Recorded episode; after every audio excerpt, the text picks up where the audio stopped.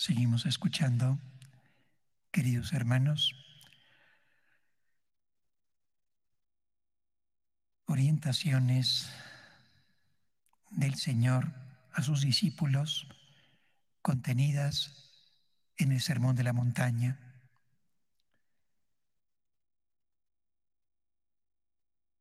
Del pasaje que acabamos de escuchar se desprende que para el Señor son muy importantes las ideas, los pensamientos, son muy importantes las palabras, pero sobre todo lo más importante son las obras, que la conducta externa confirme con obras lo que se cree, lo que se ama.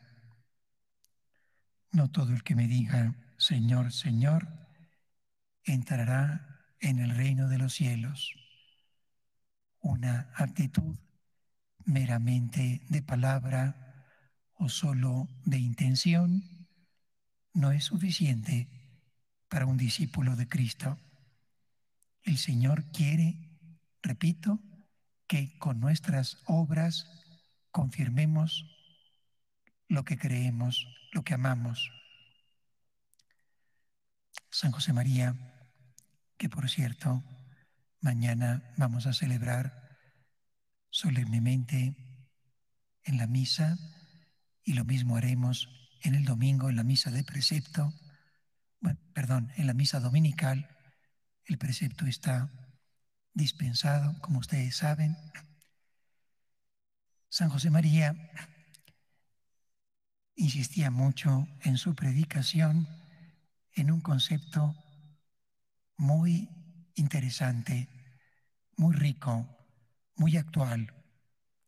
Él hablaba que los discípulos del Señor, quizá especialmente los que estamos llamados a vivir nuestra vocación cristiana en medio del mundo, tenemos que vivir una unidad de vida sencilla y fuerte. Tenemos que ser coherentes. Tenemos unas ideas, amamos unas determinadas verdades,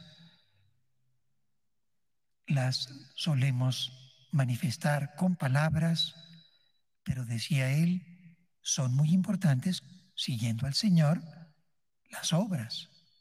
Unas obras que tienen que ser coherentes con eso que decimos creer y amar.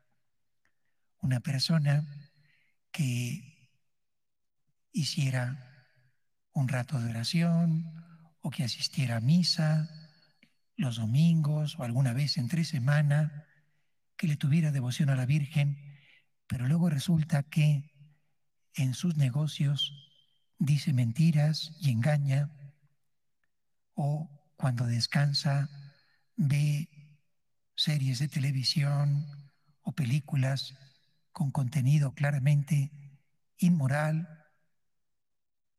quien dice que ama al Señor y luego resulta que es grosero, mm, maleducado, frío en el trato con su esposa, o con sus hijos, pues no sería un cristiano coherente.